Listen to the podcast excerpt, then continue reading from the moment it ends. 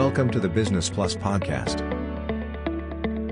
แต่ละช่องทางอย่างที่คาแรคเตอร์ของมันที่ต่างกันใช้ให้ถูกต้องไม่จำเป็นว่าต้องเลือกใช้ทุกอย่าง เราฟังมาตลอด ค่ะ แล้วเราก็คิดว่าออฟไลน์กำลังจะบทบทบาทแล้วหรือเปล่า ไม่ใช่ว่าจะลงโพสต์ขายไปเรื่อยๆเนาะมี Marketing Plan ด้วยว่าเราจะมีเป้าหมายว่าอย่างไร แต่ละเดือนจะต้องลงแบบไหน b i z Talk บอกคิดคุยเรื่องธุรกิจแบบบวกๆ กับผมต๊อบเอกพลมงคลพัฒนากุล และออมธนัญญามุ่งสันติ สวัสดีค่ะพี่ต๊อบ สวัสดีครับน้องออม หลังจากที่เราคุยกันมา 2 EP แล้ว โดยเรื่องแรกใน EP ตอนที่1เนี่ยเราคุยกันถึงเรื่องจุดเริ่มต้นของการทำธุรกิจ EP ที่ 2 เราคุยกันที่ความต้องการของตลาดไปคราวเนี้ยวันเนี้ยเราจะมาคุยอะไรกันต่อฮะ คือพอเรารู้แล้วว่าสินค้าของเราเนี่ยพร้อมที่จะขายแล้ว ทีนี้เราก็มาดูกันว่าความต้องการของตลาดอยู่ในจุดที่เหมาะสมหรือเปล่า แล้วช่องทางไหนที่เหมาะกับธุรกิจของเราที่จะเอาไปลงขาย อืมก็คือวันนี้เราจะมาคุยกันที่ช่องทางการจัดจำหน่ายนั่นเอง ถูกต้องค่ะ ครับผม ซึ่งมันก็มีทั้งสองแบบที่เรารู้กันนี้ก็คือเป็นออนไลน์แล้วก็ออฟไลน์เนาะ อืม แต่ละช่องทางเนี่ย ก็จะมีทูออกไปอีก อืม อีกทั้งตระกูลโซเชียลมีเดียต่างๆ อีคอมเมิร์ซ อือหือ แต่ละช่องทางก็มีให้เลือกมากมายเนาะ อืม แต่ว่าที่สำคัญก็ไม่ต้องจำเป็นว่าเราจะต้องลงให้ครบทุกทางแพลตฟอร์ม อือหือ มันก็ต้องอยู่ด้วยว่าธุรกิจของเราเหมาะกับแพลตฟอร์มไหน และกลุ่มเป้าหมาย อืม ของเราเนี่ยเขามีพฤติกรรมในการเสพสื่อแบบนั้นหรือเปล่า อืมก็คือพูดง่ายๆว่าลูกค้าของเราเนี่ยมีคาแรคเตอร์ที่แมทช์กับคาแรคเตอร์ของโซเชียลมีเดียนั้นไหม ถูกต้องค่ะ ครับผม รวมถึงว่าไม่ใช่ว่าจะลงโพสต์ขายไปเรื่อยๆเนาะ อืม เราก็ต้องมี Marketing Plan ด้วยว่า เราจะมีเป้าหมายว่าอย่างไร อืม แล้วในแต่ละเดือนจะต้องลงแบบไหน อืม อืม ก็เรียกว่าต้องมีแผนการตลาดที่ชัดเจน ใน ค่ะ การจะทำการตลาดเพื่อให้สินค้าหรือบริการของเราไปถึงกลุ่มเป้าหมายถูกไหมฮะ ถูกต้องค่ะ ทีนี้เนี่ยเรามาเริ่มดูกันในส่วนของออนไลน์กันก่อนเนาะ ครับ ออนไลน์อย่างที่เข้าใจเนาะคะมันมันก็มีโซเชียลมีเดียมีอีคอมเมิร์ซแพลตฟอร์มต่าง อือหือ ๆ แต่ละอย่างอย่างที่บอกไปก็คือมีคาแรคเตอร์ของมัน อืม สิ่งสำคัญเลยก็คือว่าเราต้องเข้าใจแบรนด์ของเราก่อน อือหือ อย่างสมมติพี่ต๊อปมีธุรกิจของตัวเอง พี่ต๊อปก็ต้องรู้แล้วว่าคาแรคเตอร์ของตัวเองเนี่ย จะเป็นแบบไหน อืม กลุ่มลูกค้าเป็นใคร อืม แล้วถ้าเราสื่อออกไปในช่องทางนั้น กลุ่มลูกค้านั้นเขาจะเห็นเราหรือเปล่า ยกตัวอย่างนี้ได้ไหมสมมุติว่าพี่ทำเกี่ยวกับเขาเรียกนะคอนเทนต์ ค่ะ พี่ก็ควรจะเอาคอนเทนต์ซึ่งมีความยาวเนี่ยไปลงใน Facebook มากกว่าจะไปลงใน IG ใช่ เพราะว่าทั้ง 2 แพลตฟอร์ม อย่างที่ทราบกันเนาะมันก็มันจะต่างกันตรงที่ว่า Facebook เนี่ย คนมันโอเคที่จะอ่านข้อความยาว อืม ๆไอจีส่วนใหญ่คนจะมองภาพสวยงามเป็นหลัก อืม Facebook เนี่ยก็มีจุดเด่นที่ว่ากลุ่มเป้าหมายเขากว้างกว่า อืม เดี๋ยวนี้เราก็จะเห็นได้ว่าวัยกลางคนเนี่ยก็เข้ามาเล่นใน Facebook เยอะมากขึ้น อืม ซื้อ 40 ขึ้นไปอะ่ะ ใช่ เริ่มเข้ามาเล่น Facebook มากขึ้น ใช่ค่ะ แล้วก็ความพิเศษ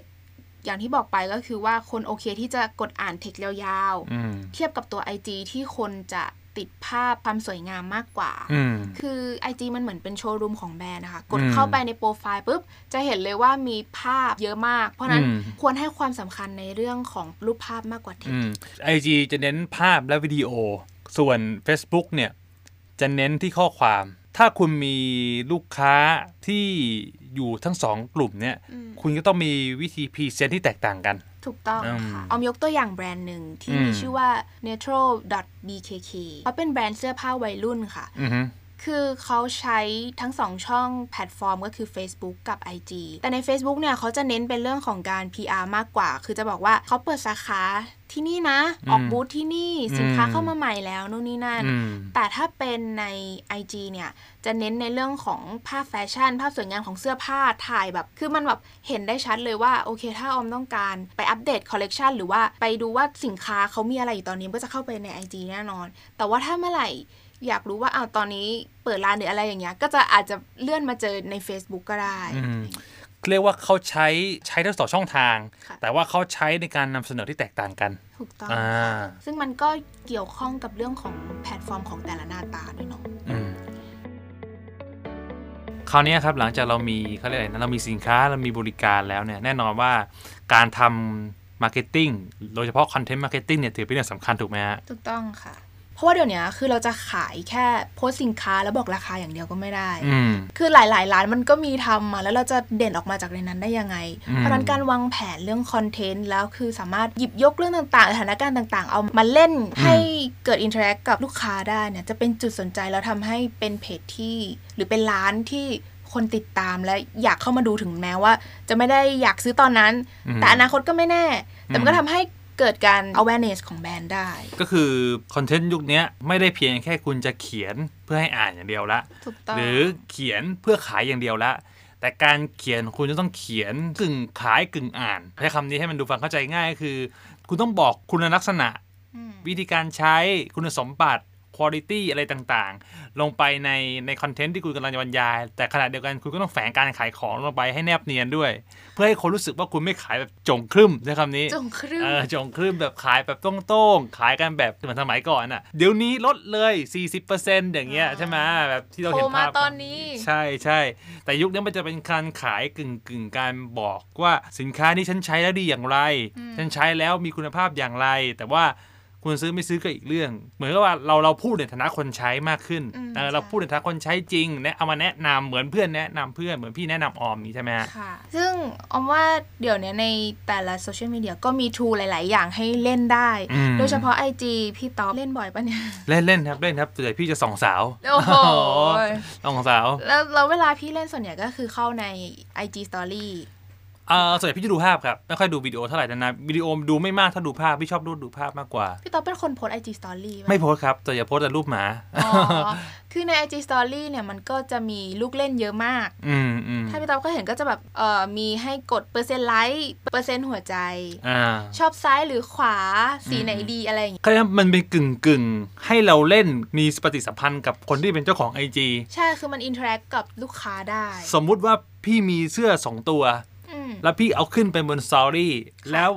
ถามลูกเพจ ถามคนที่เป็นแฟนคลับเรา อืม ว่าชอบอันไหนมากกว่ากันก่อนที่เราจะล้อนสินค้าจริงๆเนี่ยใช่ไหมอย่างนี้ใช่ไหมอารมณ์ประมาณนี้ ใช่ใช่คือมันทำให้เป็นการเหมือนดูตลาดเบื้องต้นได้ อืม เอ้ยคน อืม ที่ติดตามเราจ อ่า ริงๆเนี่ย แล้วที่เขาคนคนที่เขายอมคลิกไปเนี่ย อืม แสดงว่าเขาต้องสนใจในแบรนด์เรามากๆ และเขาเลือกสิ่งนั้นน่ะ มันก็เป็นอีกช้อยหนึ่งให้กับธุรกิจได้เหมือนกันว่าควรจะเลือกแบบไหน เขาเรียกว่าเป็นการเช็คความต้องการของตลาด ใช่ อ่า ใช่ ว่าความต้องการของตลาดมีอยู่จริงไหม ค่ะ อืม แล้วมันก็เหมือนเป็นการคอยสื่อสารกับลูกค้าตลอด ครับ มันทำให้ดูแบรนด์เนี่ยเข้าถึงง่ายมากขึ้น อืมอืมอืม ซึ่งแต่ก่อนออมก็เคยใช้นะเวลาออมขายของออนไลน์อะไรเงี้ยค่ะ อืมอืม ก็มีว่าเอยออมจะผลิตอย่างตอนนั้นออมทำแท็กทูสติกเกอร์แท็กทู ครับ จะออกลายนี้หรือลายนี้ดีอะให้ช่วยเลือกหน่อย อืม เราก็ อืม รู้เบื้องต้นแล้วเอ้ยลูกค้าส่วนใหญ่ตอนนี้เขา อืม ชอบไปแนวแนวๆนี้นะ อืม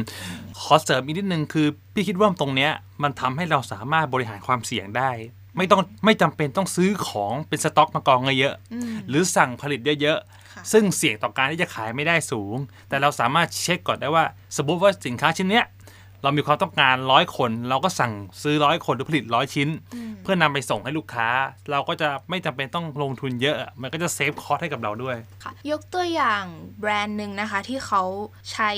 ลูกเล่นต่างๆ ใน Instagram จนเป็นเขาเรียกว่าที่ฮือฮาในโลกโซเชียลในช่วงหนึ่งเลย ชื่อแบรนด์ว่า aroma aroma ค่ะ แบรนด์นี้คือเขาเป็นธุรกิจ SME นะคะ ไม่ได้ใหญ่โตมากแต่ว่า อือฮึ ออมว่าเขาทำการตลาดได้ดีมาก คือเขาเป็นแบรนด์ที่ อืม ขายเทียนหอม ในช่วงที่ผ่านมาเนี่ยโควิดก็ทำให้ตลาดเทียนหอมเติบโตขึ้นเหมือนกัน มาช่วงที่ดีแหละ ช่วงที่คนให้ความสนใจเทียนหอม แล้วก็เกิดช่วงโควิด อืม แล้วช่วงโควิดเนี่ยแหละ คนอะสนใจเทียนหอมมากขึ้น อืม สิ่งที่สำคัญเลยก็คือว่าคือกลุ่มเป้าหมายเขารู้ชัดเจนว่าเขาเป็นกลุ่มของวัยรุ่น กลุ่มวัย อือฮึ คนทำงาน เขาก็เลยมาอยู่ใน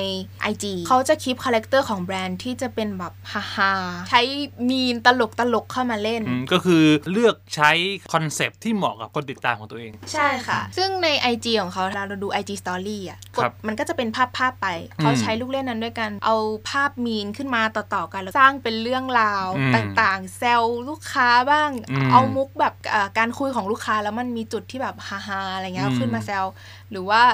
มุกที่แซลสินค้าตัวเองก็มีอะไรเงี้ย คือมันเป็นการเขาเรียกนะมันเป็นการขายของที่ไม่ใช่การขายของ ใช่ คำนี้ได้ไหม ใช่ คือเหมือนเป็นการคุยเล่น อืม อ่าเป็นการคุยเล่นคุยเรื่อยเปื่อย หรือบางทีเป็นการคุยแบบถึงสินค้าตัวเองนั่นแหละ แต่ไม่ได้ขาย อืม แต่ แต่ว่าให้ทุกคนเห็นว่าเฮ้ยฉันมีขายมันอยู่นะ อะไรอย่างนี้ ใช่ ซึ่งเวลาการอธิบายเรื่องของกลิ่นเทียนหอมอะ อืมอืม เออ อื มัน ม เป็นความท้าทายนะพี่ต๊อบก็คือเราขายในออนไลน์อะ เออ ลูกค้าจะรู้ได้ไงว่ากลิ่นนี้มันถูกกับเขา เพราะเราไม่ได้กลิ่นอยู่แล้ว ใช่ อืม พอ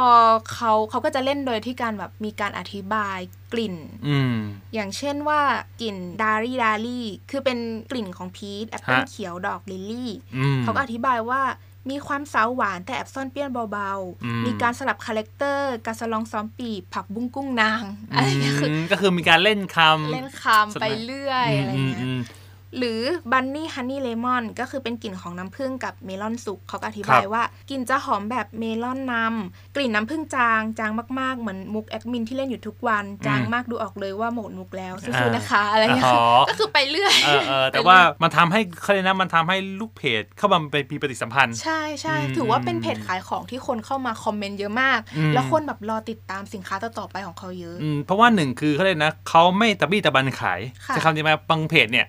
ขายของขายของเดียวแต่ว่าใครลูกเพจอยากบางทีอยากจะคุยกับแอดมิน อยากจะคุยกับเจ้าของเพจ อยากจะแบบ make make friend เป็นเพื่อนกันก่อนพอเขารู้สึกว่าเราเป็นเพื่อนแล้วเนี่ยเขาก็ถือว่าการซื้อของก็ทำให้เชื่อใจมากขึ้น เหมือนเราซื้อของกับเพื่อนเราเราก็มักจะเชื่อใจมากกว่า เราซื้อของกับคนไกลตัวอย่างนี้นะอืมอืม และการเล่นแบบเนี้ยมันมีการแชร์ออร์แกนิกเกิดขึ้น คือพอลูกค้าหรือว่าคนที่เข้ามาเห็นเขาแบบเฮ้ยตลกจังเลยชอบเขาก็เอาแคปแล้วก็ไปลงในช่องทางอื่นต่ออ ม อย่าง อืม ลงใน อืม ทวิตเตอร์คือออมรู้จักแบรนด์เนี้ยผ่านทวิตเตอร์ลำดับแรกเลยนะ อืม ทั้งที่จริง ๆ ร้านหลัก ๆเขาอยู่ใน IG อ่ะฮะ แต่ว่าตอนนั้นก็คือเหมือนมีคนเขาเข้ามาเห็นในไอจีนี่แหละ แล้วเขาชอบ เขาเลยแคปหน้าจอเยอะมากๆ แล้วเขาก็เอาไปลงในทวิตเตอร์แล้วแบบมีการเขียนว่าแบบอุ้ยร้านนี้ตลกเฮฮานู่นนี่นั่น อืม ยอดรีแบบเยอะมากน โดยไม่โดยไม่ได้เสียเงินเลย ใช่เป็น อืม เป็น อืม เป็นออร์แกนิก หรือจริง ๆ อาจจะคนนั้นอาจจะเป็นหน้ามาหรือเปล่าเราก็ไม่รู้ อ่าอ่าอ่า แต่คือมันเกิดการแชร์ต่อจริงๆ เพราะว่า อืมอืม ถึงต่อให้หน้าหมามา แต่ อืม คนที่เหลือตอบแสดงว่าถูกใจคนส่วนมาก มันก็เลยเกิด อืม การแชร์มากขึ้น ใช้คำว่ายุคเนี้ยคุณต้องสร้างคาแรคเตอร์ของคุณขึ้นมา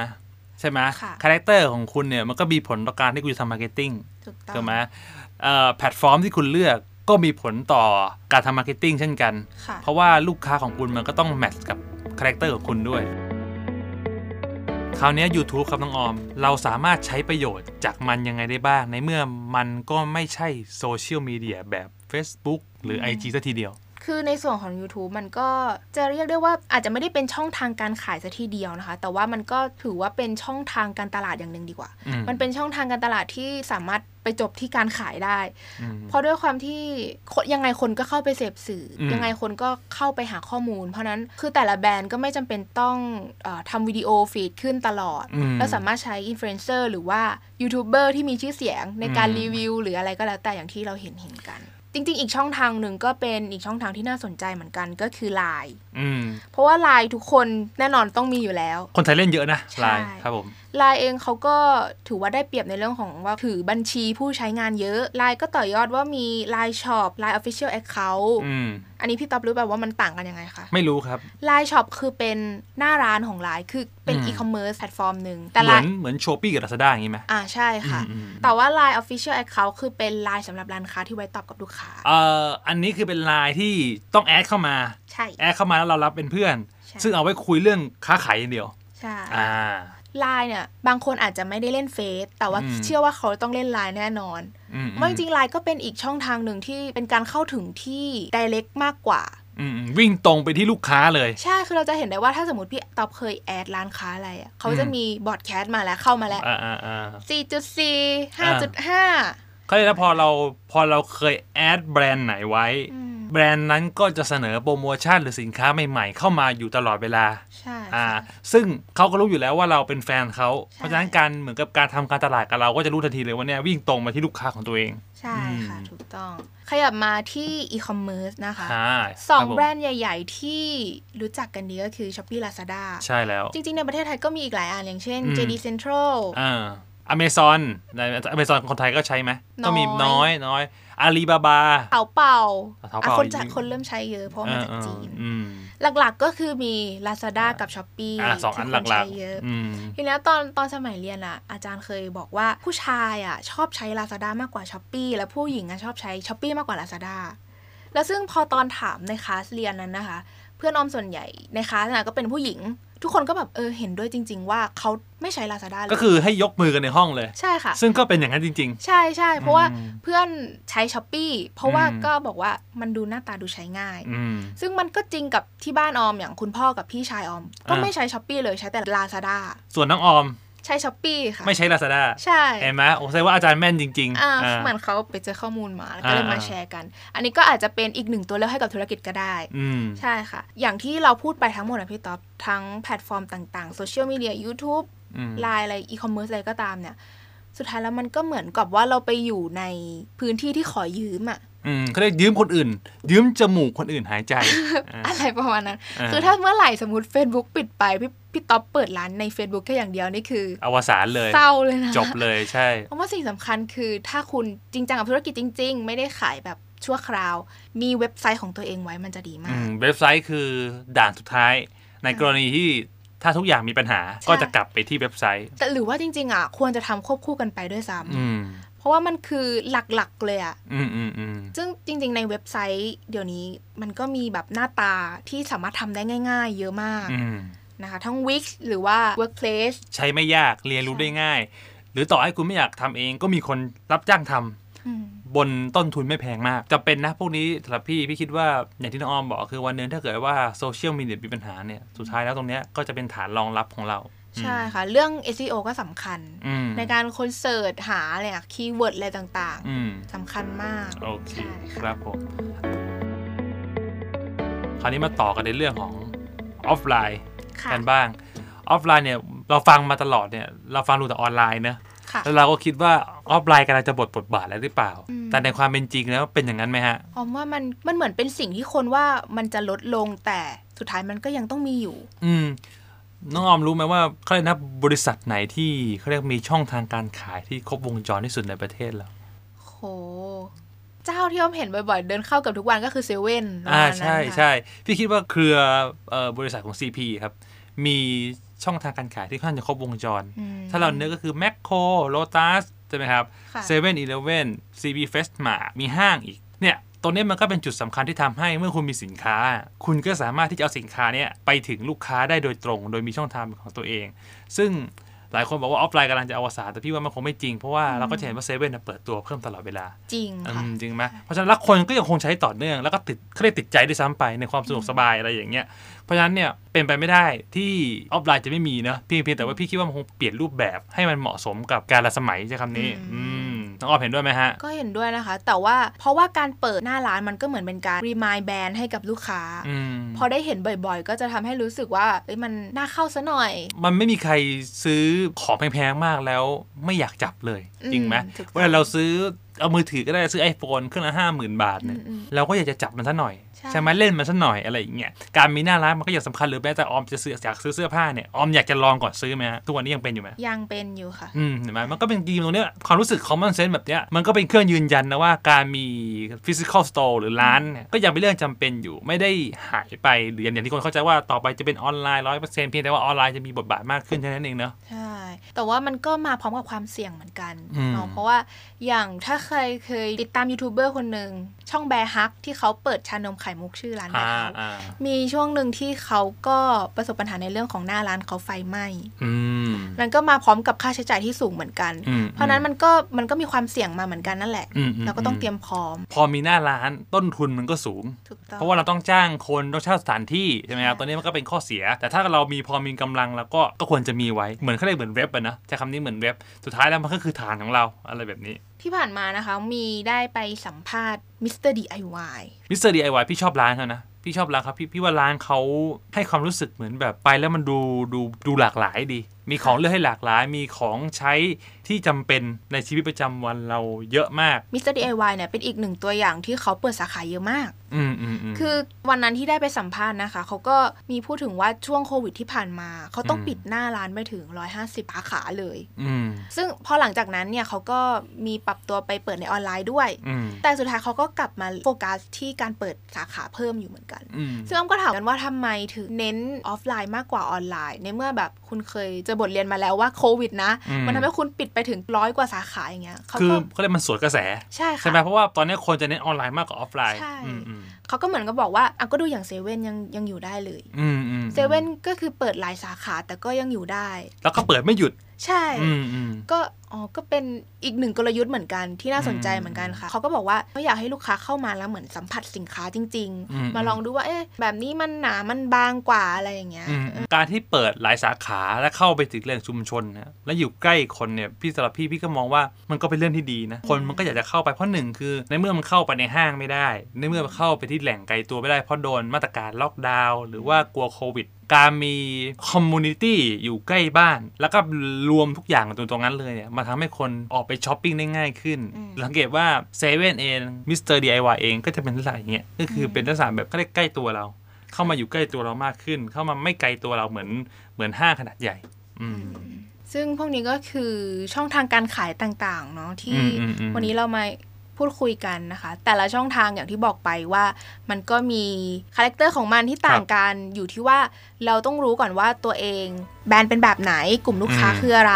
อืม แล้ววางแผนเป้าหมายของเราคืออะไร อืม เลือกใช้ให้ถูกต้องไม่จำเป็นว่าต้องเลือกใช้ทุกอย่าง อืม เพราะว่าบางครั้งการใช้ทั้งหมดก็ไม่เขาเรียกว่าไม่ใช่วิธีที่ดีที่สุด อืม แต่การเลือกใช้ให้เหมาะกับเรากลับเป็นวิธีที่ดีกว่าอืมโอเค